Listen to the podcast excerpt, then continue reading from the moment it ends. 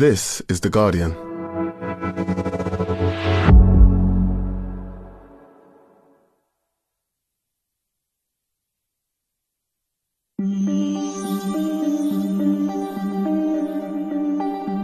Alzheimer's. It accounts for nearly two thirds of the 55 million people living with dementia worldwide, and it's the leading cause of death in the UK. It costs us £25 billion a year, and that's expected to double by 2050.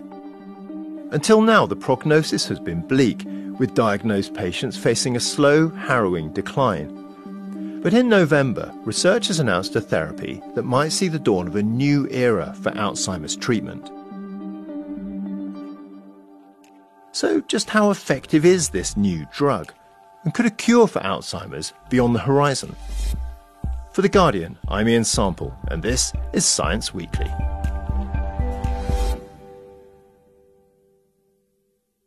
Professor Nick Fox, you're the director of the Dementia Research Centre at UCL, and you've been looking closely at this new research into Alzheimer's. How exactly does Alzheimer's work? Well, Alzheimer's is the commonest cause of dementia, and it's a neurodegenerative disease. By that I mean neurons degenerate over time, synapses are lost, and as those connections between nerve cells break down, all the things that make us a thinking human gradually break down, with memory typically being the first change.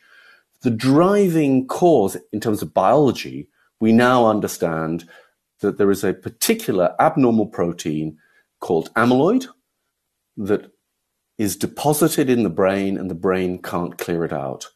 Another protein called tau builds up in tangles of dead or dying neurons, and then connections are lost. And that then, after a number of years, has toxic effects on our brain cells. So there is a long period of amyloid buildup, followed by the accumulation of tau, followed by destruction of neurons, followed by symptoms that all occur prior to diagnosis, probably a 20 year window. And how common is Alzheimer's and what sort of impact is it having? Ah, Alzheimer's is, I mean, really, no pun intended, is the public health challenge of our age. Your risk of dementia, largely due to Alzheimer's disease, doubles with every five or six years you live over the age of 60. So it's relatively infrequent in people under 60 but rises to one in six in people in their early 80s to one in three or higher when you reach your 90s. And we're now living in many parts of the world, such as the UK, into our 80s. So if you put those two facts together, one in three of us can expect to have Alzheimer's disease at some point in our life.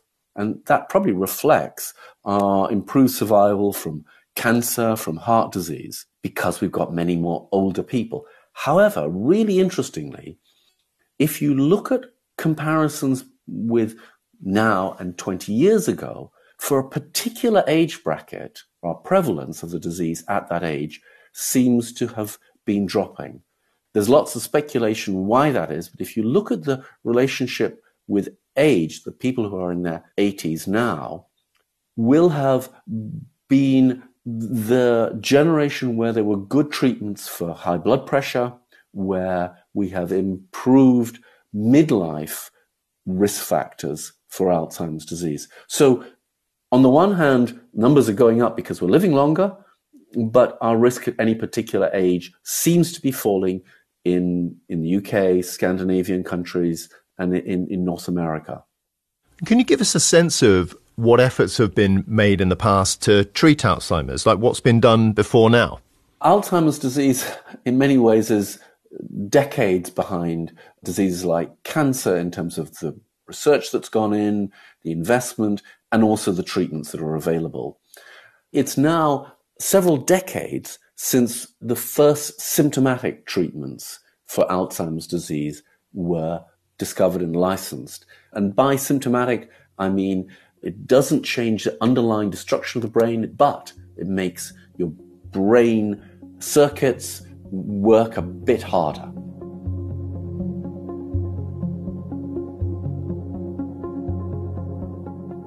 Nick, can you give us a sense then of what happened at this year's Clinical Trials on Alzheimer's meeting in San Francisco? Researchers were really excited in the run up to that meeting, but also we've seen that afterwards as well.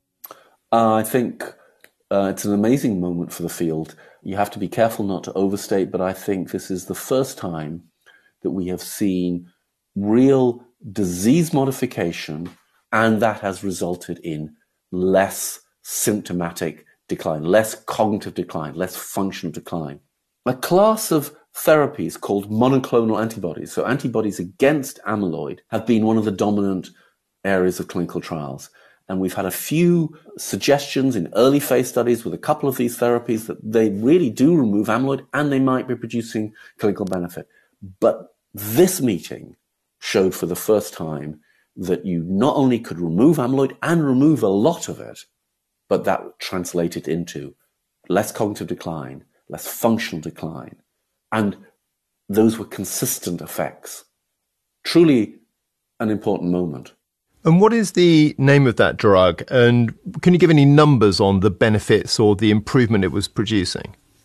Yeah, absolutely. So lecanemab targets the amyloid protein and in just 18 months, the amyloid level in the brain of people in the trial, two thirds of them had their amyloid essentially cleared from the brain, which is remarkable when you think that it's taken 20 years for the amyloid to build up in the brain. Two thirds of the participants didn't have enough amyloid in the brain to qualify for the trial. Now, we've seen amyloid move before, but the really big difference with this was there was a 27% slowing, slowing by more than a quarter of the rate of decline over that 18 month period in the treated people as opposed to the placebo. But also over that 18 months, you know, it's obviously taken some time for the amyloid to come down. There's going to be a lag, isn't there, between reducing the amyloid and seeing some sort of improvement in the patients. And I wonder whether actually these patients get followed for longer or whether, you know, the improvement may get better or you know the, the, the effect may get better if one were to look at these people at 36 months or what have you that's the absolutely critical critical question if we get this slowing of a few months of benefit in effect this 27% slowing of decline and that's it well really that's not going to make a huge amount of difference what really matters is if that is cumulative. Then we're really starting to get additional years where people have independence. We need to talk about the, the downsides. I mean, you know, every drug has its downsides, in, including actual side effects, and monoclonal antibodies are certainly, you know, no exception in, in that. What are the downsides of this drug in particular? Each of the monoclonal antibodies, pretty much every one that has removed amyloid, at least, from the brain, has these side effects to a greater or lesser extent. Areas of patchy edema within the brain, so that's swelling and fluid leaking out from the brain, and some tiny little microhemorrhages, little tiny bleeds. The important thing, because this has caused a lot of uh, concern in, in the press, is that of those people, 80% who had these changes on a brain scan had no symptoms, no discernible symptoms. What we haven't talked about, Nick, is that these drugs they are expensive, and a second issue is whether the you know, if this drug gets approved in the UK, and it'd be great to know whether you think it would, whether the NHS is equipped to actually give it, whether we can identify the right patients, get it to them, and actually maximize our benefit from it. Well, the short answer to that is we're far from prepared. We just do not have the capability to deliver this if it was licensed tomorrow. So, first of all, everybody needed to be shown that they were amyloid positive, that they had amyloid in their brain. And that could either be from an amyloid PET scan, there are very few PET scanners in, in the UK, or a lumbar puncture to take a sample of cerebrospinal fluid, CSF, which would also look for the presence of amyloid in the brain. In the UK, probably 2% of people who've got Alzheimer's get a lumbar puncture, or possibly less. The study has to also have an MRI, a brain scan, to confirm the diagnosis and make sure there isn't something else going on. at the moment, even though the recommendation is that everybody with Alzheimer's disease or dementia should have a brain scan, it's a tiny proportion of people with dementia who actually get a brain scan. And then we will need to be able to provide intravenous infusions. And that would really require scaling up of capacity. So it's going to take a huge challenge, but previously incurable diseases, some of the cancers, HIV, AIDS, required us to do a real step change in how we provided investigation and treatment. And we have risen to some of those challenges before. I am hopeful, but it's going to be quite a challenge.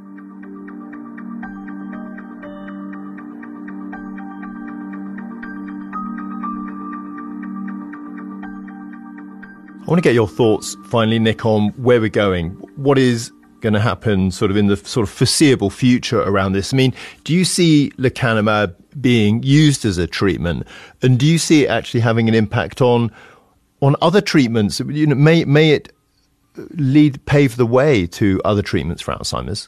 Lecanemab needs to get through probably first the U.S. Food and Drug Administration, the FDA. It needs to get get approval then, and then health systems around the world. That often can take months or, or, or more than a year. But I think there's a head of steam behind this. I think this will get approved. I, I think we are not in a position uh, at the moment to deliver it, but I'd like to think that this will be the first of many other therapies. And we've got other therapies coming down the, the line. Donanemab, also another monoclonal antibody, is due to read out in the next few months. And it showed really promising amyloid removal in its early phase two studies. Do you think we can now sort of allow ourselves to start getting hopeful for a cure for Alzheimer's, or, or if not, at least something that would prevent it from the off? I do feel like we will be slowing disease. Will it be more than 27%? Will it be sustained? Will it be cumulative? I really hope so, but we don't know until we have the evidence. Interestingly, when one talks about prevention, if you have a disease that is a late onset disease, if you slow the onset of symptoms, then you are going to reduce the number of people who ever get symptoms because people will die of something else. So it may well lead to prevention in that sense. We have to do the trials at an earlier stage as well as looking for the cumulative long term benefit to know when is the best time for people to start these therapies. It's been a very long journey, uh, but I do feel we are at an exciting juncture. It's over 30 years since the first gene for Alzheimer's disease was, was found. Decades after that, we get therapies. Decades after that, we get therapies that make a meaningful clinical benefit. Uh, I'd like to see that pace accelerate. Nick, huge thanks for coming on and taking us through all this. Been really great to have you on. Well, thank you very much. Um, it's a privilege to see these changes and to talk about them. Thanks again to Professor Nick Fox. And that's it for today. This episode was produced by Ned Carter Miles with sound design by Tony Onuchukwu. And the executive producer was Georgia Moody. We'll be back on Tuesday. See you then.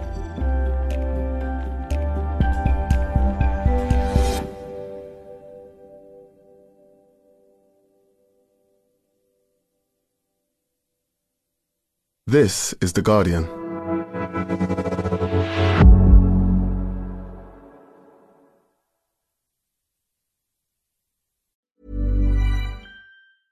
Wo findet man professionelle Labortechnik? Hm, Lötstationen, Digitalmultimeter und elektronische Bauelemente. Alle diese Produkte gibt es von Multicom Pro zum günstigen Preis. Erfahren Sie mehr unter de.vanel.com slash multicomp-pro. Multicomp Pro, die erste Wahl von Entwicklern. Dank starker Qualität, überzeugendem Wert und großem Produktangebot.